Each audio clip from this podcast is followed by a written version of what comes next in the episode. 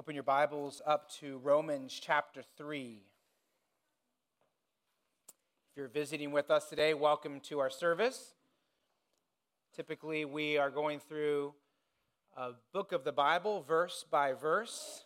And this morning, though, we have decided to take a break to look at Romans chapter 3 and verses 20 3 through 25. Normally we are in 1 Corinthians. And so this week we're focusing on the gospel, God's gift of righteousness. Now, if you're an LA's Laker, an LA Lakers fan, you might have been following them this season and been very disappointed because they started off the season 0 and 5 even though they have two all star players, LeBron James, Anthony Davis, multi million dollar athletes, they are not doing well starting off this season. So I was thinking this past week, how could I help them? You know, I grew up in Indiana, it's the basketball state. At least we like to think that. And uh, I played a little bit of basketball in high school.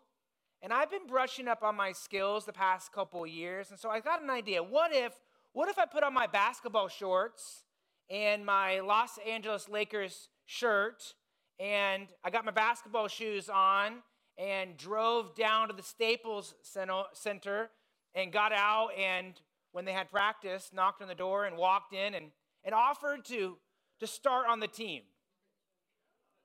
Now, what do you think they would say to that?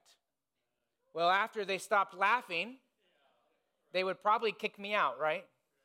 Why is that? Why is it that they wouldn't want me on that team? It's discrimination, I'm sure. No, because I don't meet the standard, do I? Because I'm old, short. Thank you for that one. I heard that one. Short.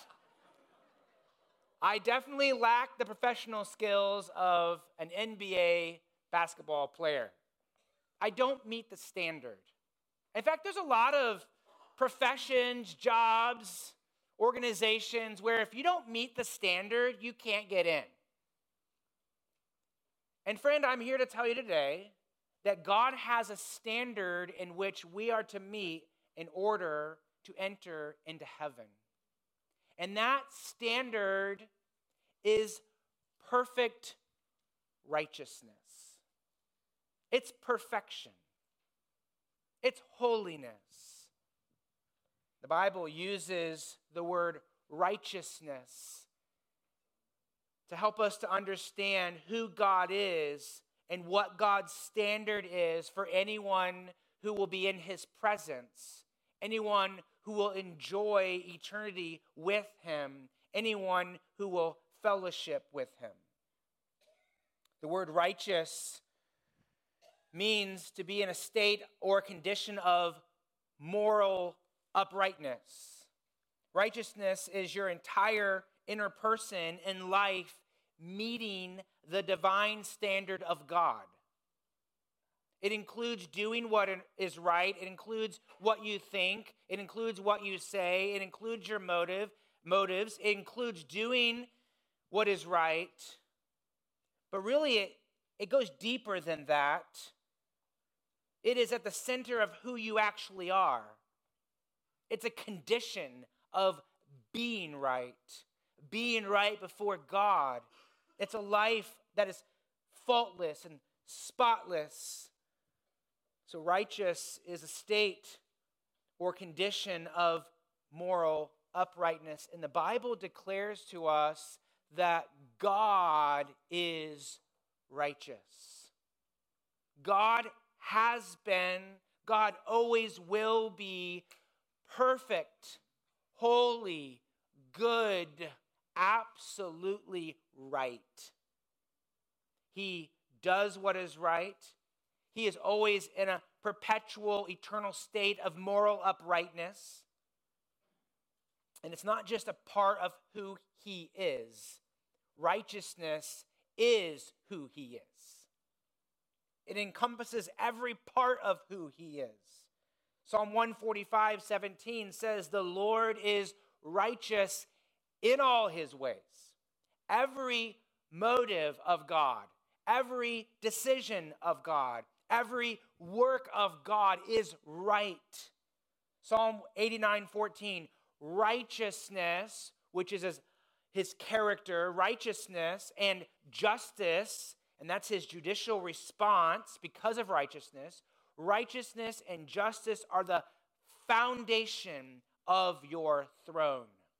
So, the foundation for God's throne and his decisions is his righteousness and his justice. And because God is righteous, therefore God will enforce justice. We have an election this week, we will put different individuals into different offices. And to the degree that person is righteous is to the degree that they will enforce justice. And the reason, really, why we see a world full of a lot of injustice is because we have a lot of unrighteous people. But God is righteous, and therefore, God will hold people to his standard of righteousness and will enforce justice. And you might not see it right now. You might say, I, I, why has it not showed up yet? But it will come. God promises, God guarantees. And the scripture is clear that his standard for entrance into his glory, into his presence, is righteousness. Matthew 25, 46, the scripture says, The righteous are the ones who enter into eternal life. Jesus said in Matthew 5, 48, You must be perfect as your heavenly Father is perfect. That's the standard right there. Now, as we, as we hear that, we recognize what? That we aren't righteous. We don't have hope in our own self. And therefore, we need something from God.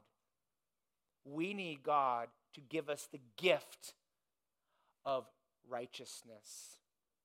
This morning, we're going to look at Romans chapter 3, verses 23 through 25, that tells us about the gift God gives us of being justified, being declared righteous by his grace.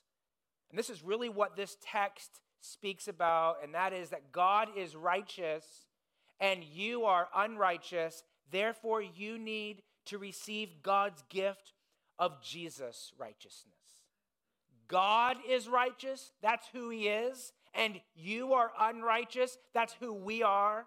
And therefore, you need to receive God's gift of Jesus' righteousness. So you see who God is, who we are, what God does, he offers a gift, and what we must do, we must receive. And so look at verse 23 of Romans chapter 3. Romans 3 23. This is our scripture for today. Let me read it in its entirety. Verse 23 For all have sinned and fall short of the glory of God, and are justified by his grace as a gift through the redemption that is in Christ Jesus, whom God put forward as a propitiation by his blood to be received by faith. First of all, from this text, notice who God is and notice who we are. In fact, if you read through the entire chapter, Romans chapter 3, in fact, Justin earlier read through a section of it, you'll notice that God's righteousness is throughout this entire chapter. Five times in Romans 3, God is called righteous. Verse 5, verse 21, verse 22, verse 25, verse 26. Over and over and over, we are inundated with the truth that God is morally upright and He's perfect. And then we come to chapter 3, verse 23, and we see that we are not perfect. Verse 23 For all have sinned. In other words, we are unrighteous and we fall short of the glory of God. Now, now you see another attribute here, the God's glory. You see, God is righteous, and now God is glorious. What is God's glory? Well, God's glory and God's righteousness are similar, but they are different. The glory of God is the, the wonder and splendor of who God is. It's like if you could if you could put it all together, what would come out is the glory of God. The glory of God is the wonder and the splendor of who God is. The glory of God is really what radiates forth from the character of God. So God is righteous, and therefore, what comes forth from that is the glory of God. Because God is righteous, because God is holy, because God is good, and all of that to infinity. Therefore, God is glorious. Think of it. Think of the attributes of God like nuclear fission. In nuclear fission, all of these atoms come together and they detonate, resulting in the glory of intense energy, scorching heat, and blinding light.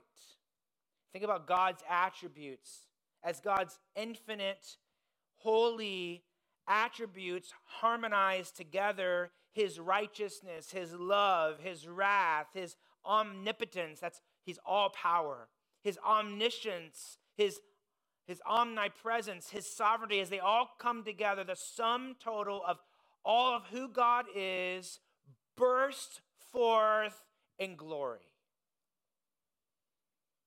It's like if you were to be able to gaze into heaven, the righteous God would be on his throne, and coming forth from God's righteous presence would be the holy radiance of his glory. Your ears would be deaf with the praises of trillions of angels crying out, glorifying God. Your eyes would be blinded by the intensity of the wonder of his glory. Your whole person would be overwhelmed with the glory of his presence, and your soul would be crushed with the glory of his perfections. And you would fall down in shame because of your sin. And that's what he's saying in Romans 3 23. For all have sinned. That means we've missed the mark, we've sinned, and we fall short of the glory of God. God really wants us to get this point. And so if you look in Romans chapter 3, look at verse 10. Verse 10 through 18, Paul quotes verse after verse in the Old Testament to, to show us that this is God's opinion. God is righteous and we are unrighteous is not Pastor Ben's opinion or just some someone's thought or maybe even just the apostle Paul's opinion. This is God's opinion. And so starting in verse 10, he says, as it is written, well, where is that? Well, it's in the Old Testament. And so he says in, in verse 10, as it is written, quoting Psalm 14, none, that's no person, none is righteous, no, not one. And then he goes through and he quotes verse after verse from the Old Testament. At least seven verses here from the Old Testament are quoted. And his point is that God wants you to know that the message of the whole Bible is God is righteous and you are unrighteous. Usually, this is where people object and say, well, but I keep most of God's laws. Like, I'm a pretty good person. They like to bring up the, the commands of God to defend themselves and to prove that I'm not as bad as, you know, you are saying I am. One day, the Bible speaks one day of a man who met Jesus. We know him as the rich young ruler. And this was a man who was wanting to know from Jesus what does he have to do to gain eternal life? Like, what are those righteous deeds that he has to do? And this man, likely, since he was a ruler, was probably a ruler in a synagogue, much like a pastor would be. So he was probably some type of spiritual leader. He was definitely important. He thought he was a good person. And he came to Jesus and he wanted to display to Jesus how wonderful he thought he was, how righteous he thought he was. He even said to Jesus, Oh, I've kept God's law from the time I was a child. He used God's law to say, Look at God's law here, and it shows I'm a good person. But Jesus disagreed. In fact, the law of God shows us the exact opposite. It shows us that we're unrighteous. And the end of that story was this man hung his head. He walked away from Jesus in sorrow because Jesus did not agree that he was righteous. Because this man could not attain eternal life by trying to be good enough. And everyone around was shocked. In fact, someone even exclaimed, How can a man like this how can we be saved if a man like this can't even be saved? And Jesus said, Well, with man, it's impossible. In other words, a human cannot be righteous enough to get into heaven. He says, with man, it's impossible, but with God, all things are possible. And the point is, is that even before Jesus, there were people who tried to defend themselves quoting God's law the most prominent laws of God are the Ten Commandments. In fact, he brings that up in verse 19. Someone says, Well, I'm, I'm not unrighteous, or I'm not as bad as you think I am. And look at verse 19 of Romans chapter 3. Paul argues now we know that whatever the law says, what's the law? Well, there's a lot of laws of God, but think about the Ten Commandments of God. It speaks to those who are under the law. Why? So that every mouth may be stopped and the whole world may be held accountable to God. In other words, what's the purpose of God's law? It's so that you would close your mouth and stop saying how righteous you are, and that you would recognize that you are accountable to the holy, righteous God that every one of us will die someday and we will stand before God and we will give an account for everything in our life. Every internet search, every bitter thought, every careless word, every eye roll, every huff and puff and grumble, we will give an account to the righteous God. Many people like to think God's laws will prove their righteousness, but God's laws do the opposite. They prove he's righteous and we are unrighteous. In fact, look at verse 20. For by the works of the law, what's the works of the law? Trying to obey God's law. For by the works of the law, no human being. Who does that include? Everyone. That includes the Pope. That includes pastors. That includes presidents, that includes you and me. No one will be justified, will be declared righteous, will be guiltless, will be right before God, since through the law comes the knowledge of sin. It's through God's law that we recognize that we are unrighteous. In my email this past week, I received an email from the Simi Valley Police Department, and I'm sure you get them as well. They give reports of what's going on and Simi and things that happened. And the police notified us that there was a man who drove down Los Angeles Avenue at about 9:40 in the morning, and he drove at 90 miles an hour. Nothing, uh, nothing tragic happened. But they were warning us that that could result in someone losing their life. I mean, just imagine if someone was crossing the street and that 3,000 pound vehicle was charging down the road at 90 miles an hour and there was a child crossing the road.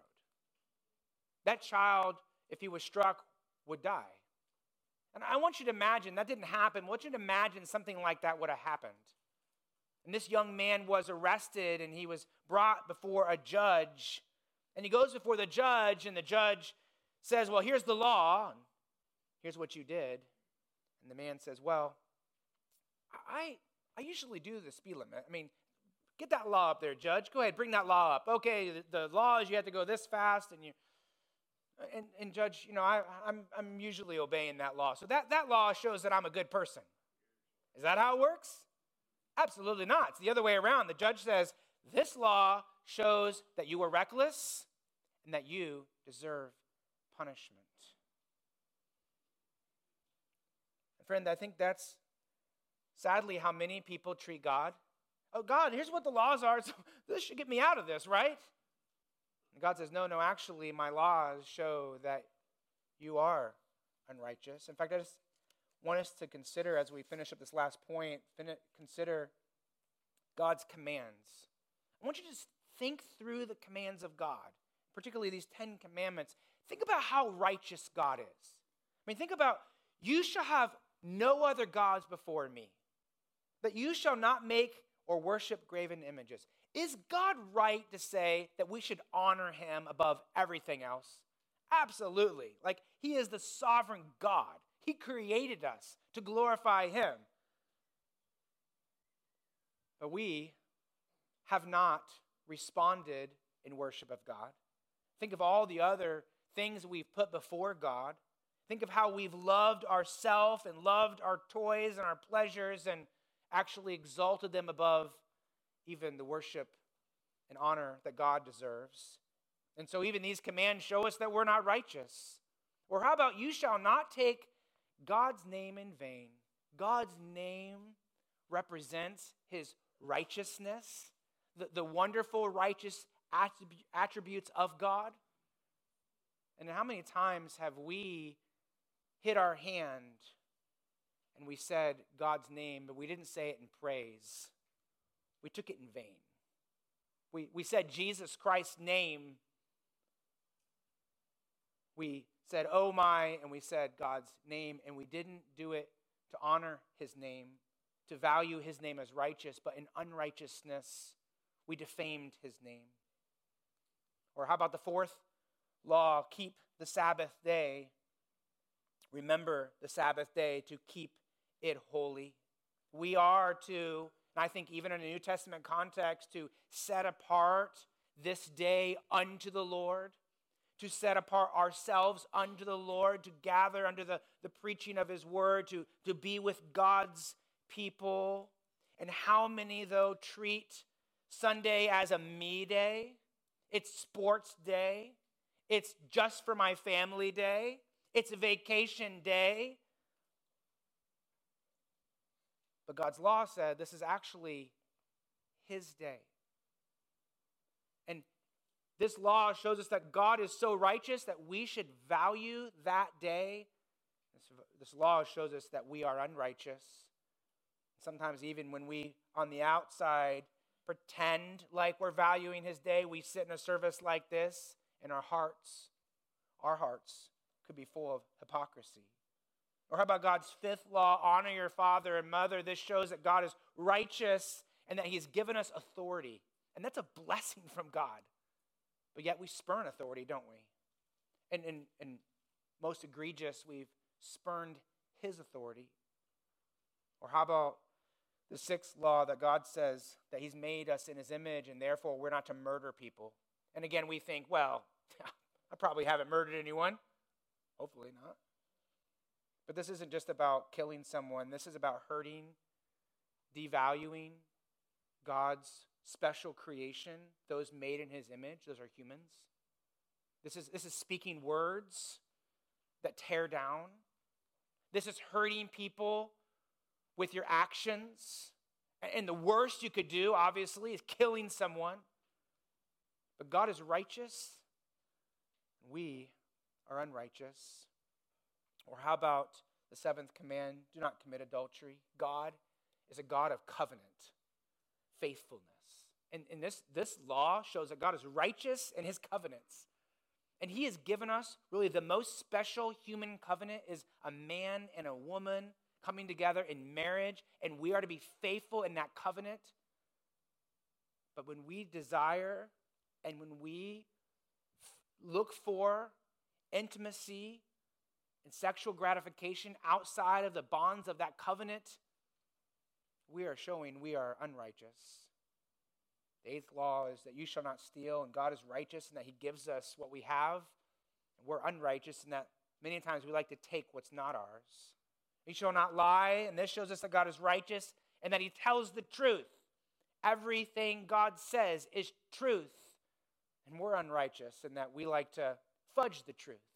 Maybe say something that's somewhat true, but a little bit of a lie to get an advantage. And the last command is that God provides for us, and yet we are discontent in that. And here, here's the problem, my friend. On the day that we stand before God, and when He judges you based upon His laws, will He find you innocent or guilty? Will He bless you as righteous or condemn you as unrighteous?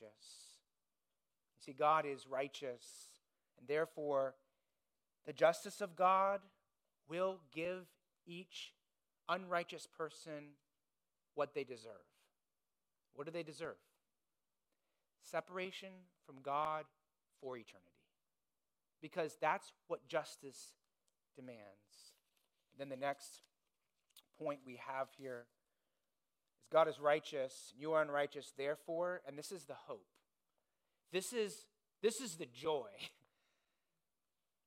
You need to receive God's gift of Jesus' righteousness. So, who is God? He's righteous. Who are we? We're unrighteous. What has God done? What does God do? He justifies.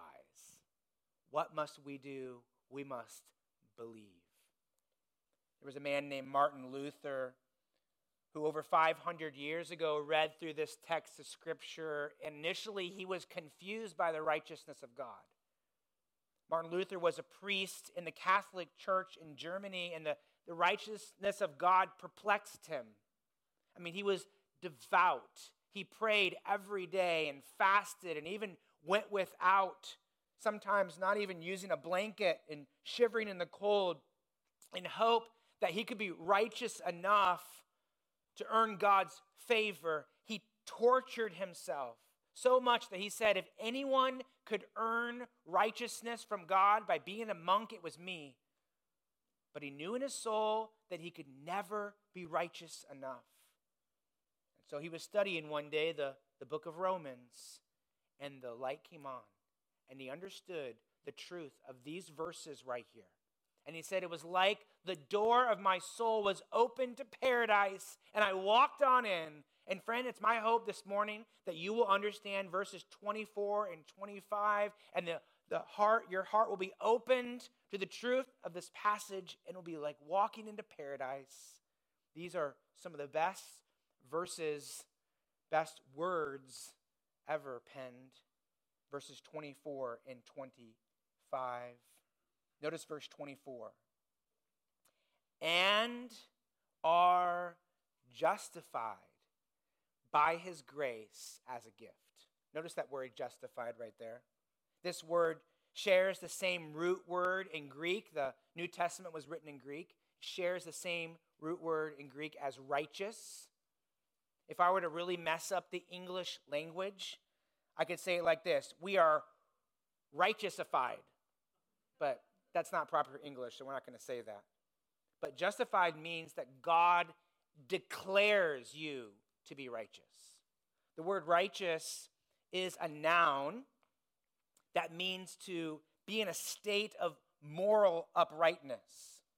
The word justified is a verb that means to declare someone to be in a state of moral uprightness. So righteousness is a condition and justified is a declaration. This is a courtroom word right here. This is the word that every defendant longs to hear as he stands before the judge. I mean, imagine someone walking into a court and they're shackled by the, the chains of their guilt and they hang their head in shame, knowing they deserve to be sentenced for their crimes. This is how each of us stand before God. As a criminal stands before a judge, what he really wants to hear is what? You're not guilty. You're free to go. And so, what this verse is telling us right here, this word is telling us right here, is that God declares people not guilty. They're righteous. In fact, that word there is a passive, justified as a passive, which means it's something that God does to you. It's in the present tense, which means this is something that you need right now. It's not like, well, after I die, I hope that God will declare me righteous. Nope. This is, a, this is something you need right now. And notice it's something that God alone can do. And God does it and offers it as a gift. Notice verse 24 and are justified by his grace. God's grace is his loving work that we don't deserve. By his grace as a, and what's that next word? Gift. We all love gifts, don't we? We're justified by his grace as a gift. Well, what's a gift? Well, it's something that's freely given to you, free of charge. It's, it's something bestowed voluntarily without expecting compensation. It's a, it's a husband that thinks about his wife and what she would really want, and he writes a note saying, I love you. And then he goes out and buys expensive earrings, puts it in a box, wraps it up, gives it to her, and she opens it up and she receives the gift.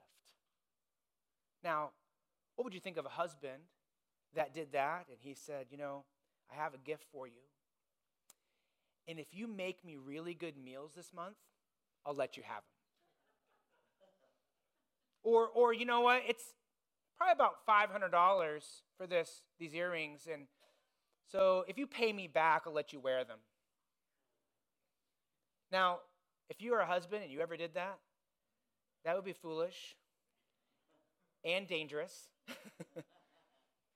and, and no longer would that gift be a gift, right? I mean, when is a gift not a gift? When you have to pay for it. It's a wage, something you're working for. And that's just how many people treat God.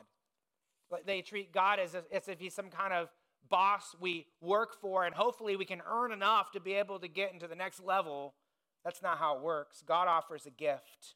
It's something we cannot earn. In fact, there's only one person who could earn that gift, and that is God Himself and he did it in the person of Jesus Christ.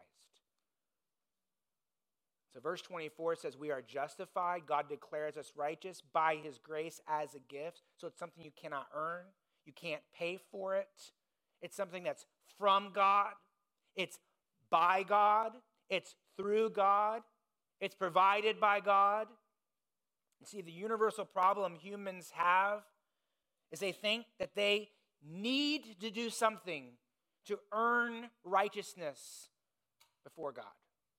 Think about this every religion in the world has some type of way they try to earn something from their God. Islam, Jehovah's Witness, Mormons, Catholics, even some Protestants, right? It's like if I if you pray this and do this, you know, count these beads and pray this, then God will forgive you. If you go to this priest and you sit before him and you, you, t- you tell him your sins, like he'll forgive you. If you get baptized, God will forgive you. Or, or maybe if you just try to be good enough, come every Sunday, maybe give a little in the offering. And people think if I do those things, then God will like me more and maybe God will let me into heaven. And they take the gift of God and they trample it under their foot. That's not how God works. You can't pay God off to get into heaven.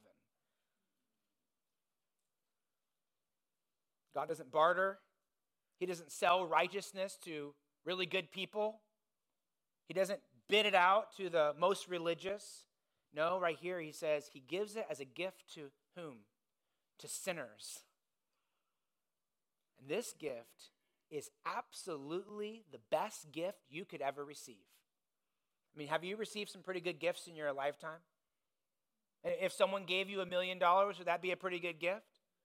If someone gave you their inheritance that was worth far beyond that, would that be a pretty good gift? Friends, this is a gift that far surpasses any gift you could ever hope to have. In fact, this gift is better than being forgiven of your sins. It's a better gift than going to heaven because this is not just forgiving your sins, it's not just getting into heaven, it's a gift of God no longer viewing you as a sinner. It's a gift of God viewing you as one who is righteous because you now have the righteousness of Jesus Christ. I mean, we, we spent what, 10, 20 minutes talking about our sinfulness. How can God declare us righteous who are unrighteous? And that's what the rest of the verse talks about. Look at verse 24. We are justified by his grace as a gift through through the redemption that is in Christ Jesus. You see the price of sin is death. It's eternal separation from God forever and Jesus paid that price on the cross. He is the eternal one who became man and when he died on that cross, God punished him with eternal death. Eternal death is the sentence each one of us deserves. And Jesus died that death on that cross in our place. Look at verse 25. Whom God, so Jesus put God, uh, Jesus was put forward by God as a propitiation by his blood. Propitiation is a word that means to absorb, to satisfy wrath through an offering. It's a picture of the Old Testament where you have a, a family or a, a, man who brings a lamb and he puts it on the altar and he sacrifices, and that, that lamb dies in his place for the sins of him and his family. As Jesus hung on that cross, friend, he died for our sin. He died in our place. People mocked, soldiers spit on him, the sky was darkened, the earth shook, devils danced. Jesus suffered and even prayed for those around him that they would find forgiveness and the Father's mercy. And while Jesus died, he suffered on that cross. The Father showed his love to all of us by punishing his righteous, eternal Son with the eternal damnation of hell that you and I deserve. I mean, God demonstrated his love by pouring out wrath on his Son. And think about that.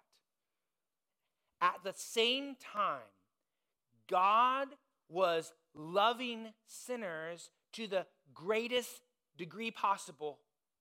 God's love was to the greatest degree possible as he loved sinners.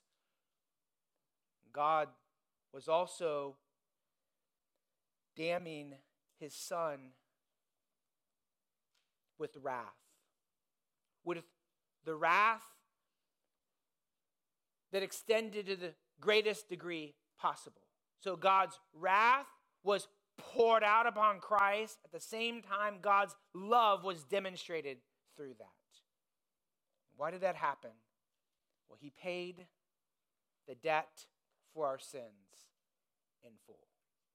He was sentenced to eternal death and He paid it all. If He was sentenced to 100 years in prison, He would have, he would have taken, uh, he would have spent 100 years in prison if he was sentenced to 10 lifetime sentences, he would have spent 10 lifetime sentences, but he was sentenced to eternal death, and therefore he completed the whole sentence on that cross. He died and he rose again. And he has a gift that he offers to us. God has a gift he offers to us and it's the righteousness of Jesus Christ. I got two books from the library back there, and I thought I would use these books to illustrate something to you this morning. I want you to think about your life. I want you to think about your soul. God has created each one of us with a soul that's eternal, that will last forever. Let's pretend my hand represents your soul. God has also given you a life. You, everyone has a birthday, and then everyone has a death day. So we'll, we'll pretend this book represents your life, and everything in between represents everything you've ever thought, done, said, every motive you've ever had. What do you think fills up our life? According to the scripture, it's unrighteousness. It's unrighteous thoughts and unrighteous motives and deeds. And so think, we think about our life, we, we live, we're born, we live, and then we will die. And, and, and many people feel the weight of their sin, right? They, they feel guilty about yelling at their kids, and they feel guilty about, about cheating on their wife, and they feel guilty about lying on their taxes, and they, they feel that weight of sin, and so they, they think to themselves, well, I, I got to turn my life around. So they turn their life around, and, but friend, where is their sin still? Or they say, you know, I, I just got to turn over a new leaf, and where's their sin still? Or they say, well, I'll just, I'll just try to cover it, and maybe that's. But see, the problem is, friend, is that your sin is still there. And, and what you need is you need your sin to be remo- removed, and you need to be gifted something else, and that is righteousness. The Bible says that Jesus is the eternal God, and he came as man. As a man, he had a he had a birthday. He was born of a virgin, a miracle of God, and he had a death day. And between there, he lived every day in perfect righteousness. In fact, there's a number of times that his father declared from heaven, This is my son. I'm pleased with him. He's righteous. And so Jesus lived a righteous life, and Jesus died on the cross. And as the Bible as Jesus died on the cross, God the Father was, was punishing Jesus for sin, but it wasn't his own sin. Bible says in 1 Peter 3:18, "For Christ also suffered once for sins." It doesn't happen every Sunday on Mass. It happened one time in history. God poured out his wrath upon Jesus. Why? So that the he did it so that the righteous, that's Jesus Christ, did it for the unrighteous that he might bring us to God, being put to death in the flesh and made alive in the spirit. You see, Jesus lived perfect life and he died in our place. And friend, what, what, what we need is we need to be able to have Christ's righteousness on our behalf. So the question is, how do we have Christ's righteousness transferred to us? I mean, does it automatically happen? Well, the Bible doesn't say that, no. So what happens? How, how do I have my life, my sin removed, and then Christ's righteousness in my place? Well, the text of Scripture tells us that here this morning. I'll put it up on the screen here. Romans 2:22 says, "The righteousness of God through what does it say? Faith in Jesus Christ for all who believe."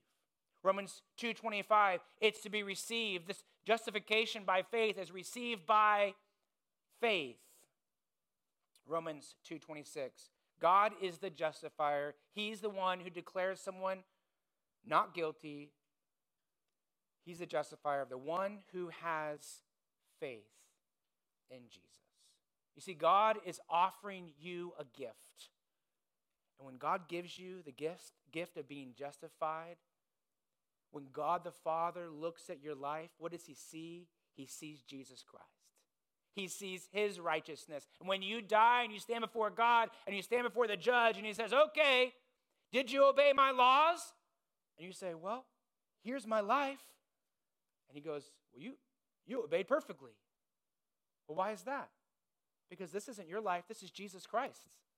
This is his righteousness. This is his birth and his life and his death in your place. Enter into my glory. You see, each one of us must receive the gift of Jesus' righteousness, and it's by faith.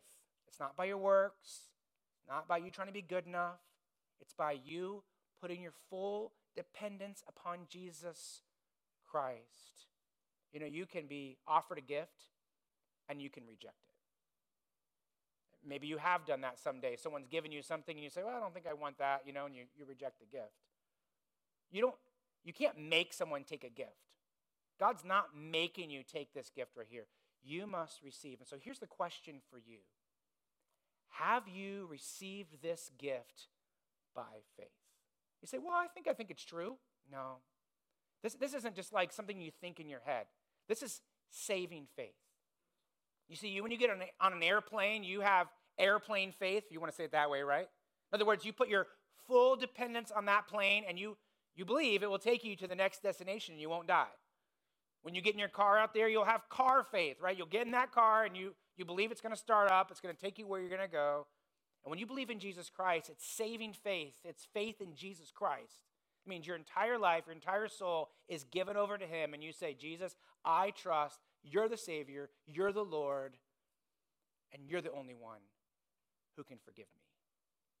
So the question, friend, is are you believing in Jesus Christ? Would you bow your head with me and pray?